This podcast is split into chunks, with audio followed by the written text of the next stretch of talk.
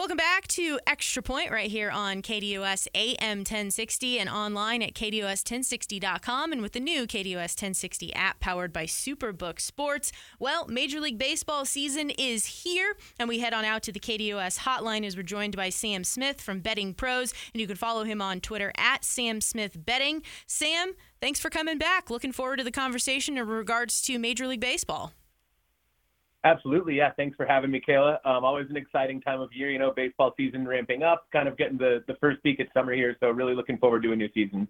Absolutely. Well, let's see if we can find some plays, find some edges, and go through a list of win-loss totals and futures plays. But first, I have to ask this question here for you. In your process of going through some of these win-loss totals or division winners, if you will, did the way that baseball changed the schedule of how many times teams face division rivals impact how you viewed season win totals this season?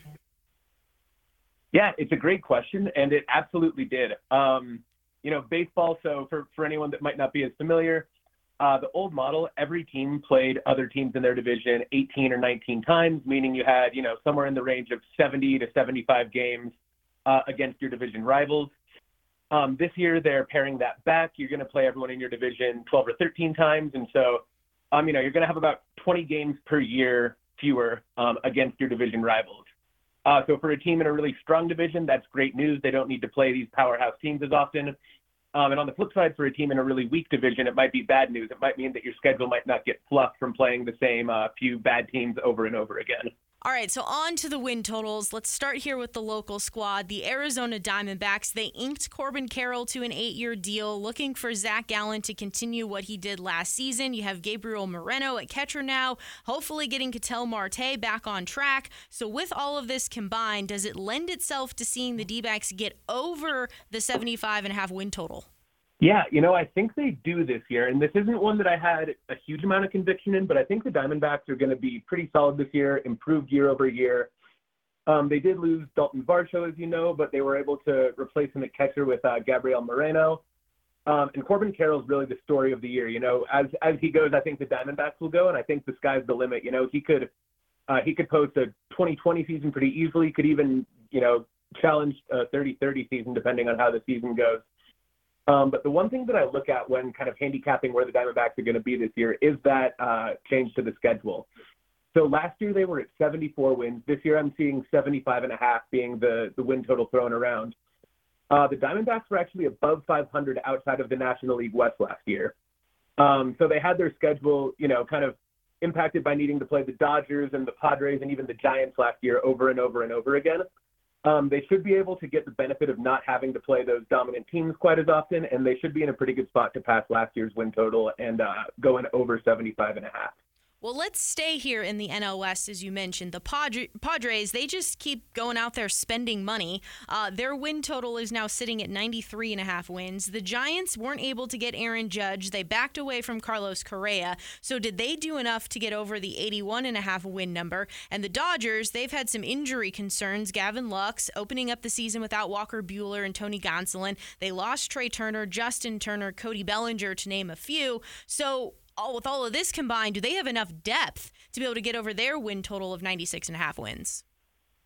Yeah, and the West is going to be crazy this year. I mean, you outlined all the storylines that we're looking at, but there's kind of three teams at the top that are sort of unknowns but should be at least pretty solid this year. You know, kicking off in San Diego, like you said, win totals 93.5. Last year they ended with 89 wins. They added Xander Bogaerts in the offseason, obviously a star shortstop from Boston. They also should have Tatis back from suspension for most of the season. All things considered, I think the Padres have done enough to sort of edge above that 93.5 win total. And again, they have to play the Dodgers and the Giants less than they did last year, which I think is going to be a positive for them. So give me over 93.5 on the Padres. Dodgers, they obviously lost a lot of big names. Trey Turner kind of being the headliner there, but, you know, you mentioned it. They lost depth as well. You know, Justin Turner, Cody Bellinger, lost some pitching power. They ended last year with 111 wins, obviously just completely ran all over everybody. This year, the total is sitting at 95.5. And realistically, I'll probably stay off this one either way, but if I had to make a call, I would go with the under. with other teams in the division improving and the Dodgers losing so much depth. And now last but not least, the Giants, 81 wins last year. We're looking at 81.5 as the win total this year. They added Michael Conforto. They added Sean Manaea, lost Carlos Rodon and Evan Longoria. But again, going back to the division schedule change, they were 10 games above 500 outside of the division last year. I think that'll help them improve, as well as the names that they've added. I'll go slight lean on the over there. He's Sam Smith, Betting Pros. Follow him on Twitter at Sam Smith Betting right here on Extra Points on KDOS AM 1060. Let's stick in the National League. The talk of the offseason was the New York Mets. They signed Edwin Diaz to the richest closer contract in Major League Baseball history. Now he's unfortunately injured for the season. They were able to bring in Justin Verlander. You do have to factor in Verlander's age. So too with Max Scherzer, who's returning in his age. So where do you now stand with some of the injury issues for the Mets and the division that they play in at 93.5 wins? Yeah, the Mets going over is actually probably one of my favorite win total plays of the season this year. So last year, as a reminder, they were at 101 wins. You mentioned the acquisitions they've had, and there's some questions about age, injury, but at the end of the day, Verlander, as well as Senga, the Japanese pitcher who should make an impact right away, and Jose Quintana, they have a really deep staff. The Edwin Diaz injury, obviously a huge bummer. We're all going to miss watching the trumpets as he comes in the Bronx, or in Queens, excuse me. But they did sign David Robertson and Adam Ottavino. Neither of them have quite the star power of Edwin Diaz, but I think their bullpen should be performing at a pretty solid level this year. And the last thing I'll say about the Mets is, when you're looking at these win totals, something to keep in mind is which teams might buy at the deadline and which teams might sell at the deadline. The Mets have made it really clear that it's championship or bust. Steve Cohen is a very aggressive owner. And I think that if there's a name floating out there at the deadline that they could add to the roster, they're going to be aggressive to go and get him.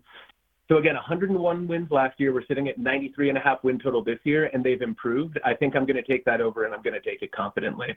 Jordan Walker, he's making his opening day roster debut for the St. Louis Cardinals. They have Paul Goldschmidt, Nolan Arenado returning. They're bringing in the addition of Wilson Contreras to catch. You could debate whether or not that's helpful to the roster or not. Adam Wainwright, though, is starting the year on the injured list. So how do you see this St. Louis Cardinals team rounding into form, 88.5 wins? Yeah, I think the Cardinals are going to be a lot of fun this year. You mentioned the big names. I'm really interested to see how Jordan Walker does. Obviously, Goldschmidt and Arenado are sort of the headliners there. They were at 93 wins last year. Total is sitting at 88.5, and I'm going to lean under on this one. And again, looking at the division breakdown, the National League Central was a very weak division last year, and the Cardinals really took advantage. They were 48-28 in the National League Central and 45-41 against the rest of the league. So I expect there to be a fair amount of regression as they get less bluff from playing the Pirates and the Cubs and the Reds over and over and over. So the Cardinals, they're always near the top of the standings. I won't be surprised if they prove me wrong here, but I'm going to lean under on 88.5. We're having a conversation here. Major League Baseball win totals, futures plays. Sam Smith, Betting Pros. Follow him on Twitter at Sam Smith Betting right here on KDOS AM 1060 in the Extra Point. Let's head to the American League. The Mariners, they chased a lot of team and history demons last year, and they're going to run it back with Luis Castillo, Robbie Ray, Logan Gilbert on the mound. Are the Mariners ready to take yet another leap, sitting at 86.5 wins, or is this time for some regression? Yeah, I think the Mariners are going to be a team to watch this year, and I think I'm going to take the over on 86.5. Last year, they were at 90 wins. They didn't make any huge splashes in the offseason, but they were able to add Teoscar Hernandez, which should provide some power to the middle of that lineup. Colton Wong should help the defense. And obviously, the name that everyone's looking at there is Julio Rodriguez, last year's Rookie of the Year, really kind of one of the breakout stars in baseball. I expect him to improve over last year's season. I expect him to be right in the thick of the American League MVP race. I think at the end of the day, they're a better team than they were last year, and they should have even more wins than they did last year. I'm definitely taking the over on their win total. The expectations are high for the Blue Jays, especially with some of the other teams in their division suffering some injuries. Vladimir Guerrero Jr. is poised to keep ripping the cover off the ball. Kevin Gausman in a position to pick up where he left off. So at 91.5 wins for the Blue Jays, what do you think about this squad? Yeah, this is a tough one for me. They were at 92 wins last year. They did lose Teoscar Hernandez. They did add Kevin Kiermaier, the sort of defensive wizard in the outfield from Tampa Bay, as well as Dalton Varsho from the Diamondbacks. I think it's going to come down to the pitching staff. They're 1-2-3 of Gausman, like you mentioned, Alek Manoah, and Jose Berrios. It's maybe one of the best 1-2-3s in the MLB, and I expect them all to be as good or better than they were last year, especially Berrios. He's going to be sort of the X factor for this staff if he can get back to, you know, flashing the skill that he was showing when he was younger. And they're going to have to play fewer games against the AL East, a very, very good division. It's tight for me, but I'm going to go with the over here. All right, another team that I'm going to ask a question about regression. Like, at some point, it has to happen, right? And I'm talking about the Astros. They did lose Verlander, but their pitching staff still remains very stout. Framber Valdez, Christian Javier, Jose Urquidy, to name a few. No Jose Altuve, though, to start the year. Sitting at 95.5 wins, is that too much this season, or are the Astros going to just keep doing their thing? You know, it's tough. It hurts me to say it, but I think the Astros might keep on doing their thing. They were at 106 wins last year, and the Verlander loss is going to sting, but, you know, you ran it down. They still have a very, very good pitching staff, and Hunter Brown, the youngster that kind of, you know, flashed some potential late in the season last year, has a chance to make a name for himself on the staff and sort of work his way right into the thick of their rotation. They also added Jose Abreu, the slugger from the White Sox, of course. So given that they can, you know, regress by 10 wins from last year's total and still hit this over, I think I'm going to feel pretty good about taking the over on the Astros at 95.5.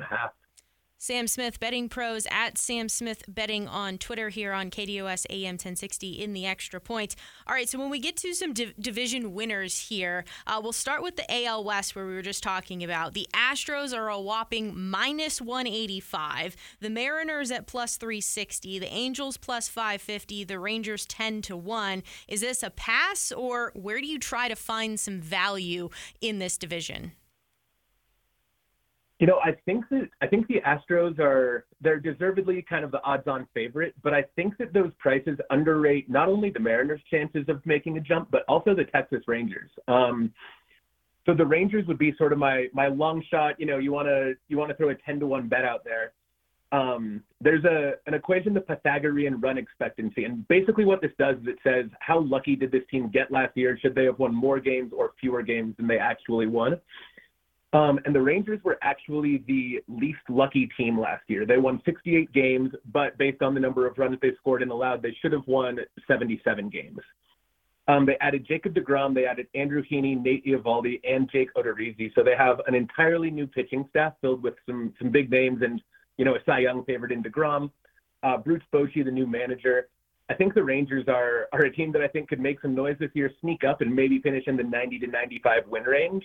So if we see some regression out of the Astros and they fall, you know, a little bit below where people think they're going to be, the Rangers could absolutely go out and win the AL West this year.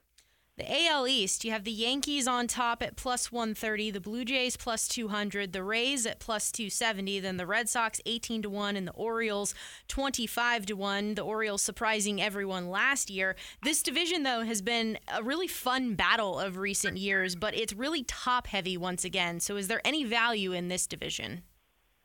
Yeah, you know, if you have some pocket change laying around, I think 25-1 on the Orioles isn't a bad bet.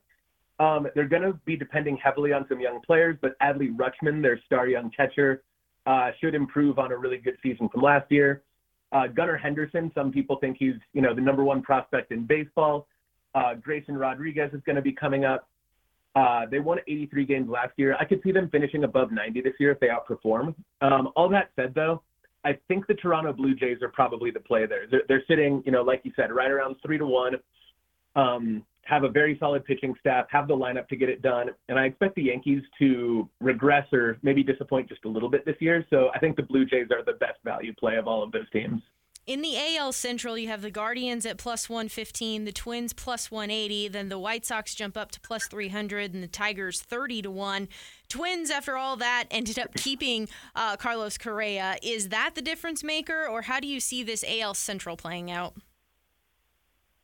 Yeah, this is going to be a tight one. You know, none of these teams are awesome, but the Guardians, the Twins, and the White Sox are all going to probably have a chance at winning the division late. Of those teams, I think the Twins at +180 is the bet that I would be most excited about. They added Pablo Lopez, an underrated, really solid young pitcher from Miami. They added Michael Taylor, a very good defensive outfielder. Like you said, they brought Carlos Correa back. He's going to be sort of the headline name in that lineup. And again, that Pythagorean win expectancy, it said they should have won 82 games last year. They only won 78. I expect a little regression from the Guardians, no real change this year. I think the White Sox are a solid team, but not great. So give me the Twins at plus 180 to win the Central. Let's hop on over to the NL East. It was a fun division down the stretch last year. The Braves at just plus 100, Mets plus 155, the Phillies at plus 400, obviously now dealing with the Reese Hoskins ACL injury, the Marlins sitting at 40-1. It's a long season, but to start the year, the Braves seem to be in the driver's seat with health on their side. Yeah, and it's going to be interesting. I think this is really going to boil down to a two-horse race between the Braves and the Mets, two of the best teams in baseball. The Braves, obviously, they lost Dansby Swanson this offseason heading to the Chicago Cubs. They do have Ronald Acuna coming back from the ACL. You know, he was a little bit not quite himself last year, but I think that everyone's expecting him to be in MVP form this year. That said, though, for the reasons that I outlined earlier, as well as the fact that you can get a slightly better price on him, give me the Mets to win this division. You know, that said, it's going to come down to probably a late season series between these two teams. I think either one's definitely got it in the range of outcomes to win this division. He's Sam Smith, Betting Pros. Follow him on Twitter at Sam Smith Betting as we're going through some of the futures options for the Major League Baseball season. Well, let's flip it on over to the MVP race in the American League. To no surprise, Ohtani is leading the odds board at just plus 220. Aaron Judge, plus 700. Mike Trout, plus 800. Jordan Alvarez, 12-1. Vladimir Guerrero Jr., 13-1. Ohtani, he's so special if he stays healthy. We saw what he was able to do in that World Baseball Classic, but if you're looking to find some value, what do you do with this MVP race? Yeah, it's a good question. I mean, like you said, Ohtani is definitely rightfully the favorite. He's just he's the best player in baseball, and it's not too close. But I don't know that there's a ton of value with such short odds. I would go to a guy I mentioned earlier, Julio Rodriguez. He's got, a 40-40 season well within his range of outcomes. He dominated last year. He should be even better this year. And if the Mariners end up, going over their win total and surprising, maybe even winning their division, he's going to be sort of having the storylines and the narrative at his back. And a little bit of a longer shot down the board, but Byron Buxton sitting at plus 3,000. He's consistently had injury issues through his career. But if the Twins do win their division and if he can stay healthy, he's got, a big statistical season in him for sure. If you want to take a flyer and just see what happens, he could be a fun name down the board to keep an eye on. Maybe the National League here has a little bit tighter of a race, at least to get things started for MVP. Juan Soto leading the way at plus 550. Mookie Betts plus 950. Ronald Acuna Jr. 10-1. Fernando Tatis 10-1. Trey Turner, maybe possibly the World Baseball Classic is what has shot these numbers through the roof. He's at 11-1. This feels a little bit more wide open, though. Any direction that you like here for National League MVP? Yeah, and you said it. There's so many names that could take home this award. It's a much tighter race than what we have in the American League. Of the names you just mentioned, I think Mookie Betts sitting at plus 950 is really nice value. Talent-wise, he's one of the best players in baseball. We all know that. It's more of a narrative in, the NBA or the NFL, but he does have sort of the best player on the best team going for him. If he just stays healthy and puts together a really good season and the Dodgers end up taking home their division, which I think is, a very likely outcome, plus 950 is going to look like a great price to have gotten in on. That said, it won't surprise me if any of those guys that you mentioned end up taking it home this year. Sam, before we let you go, where can people find your work? Yeah, you can find me writing on bettingpros.com. I'll be, covering baseball throughout the season. And like Kayla said, follow me on Twitter at Sam Smith Betting. Sam, appreciate the time. Let's get some futures winners here for Major League Baseball. Appreciate it. Awesome. Yeah, thank you. Always great to be on.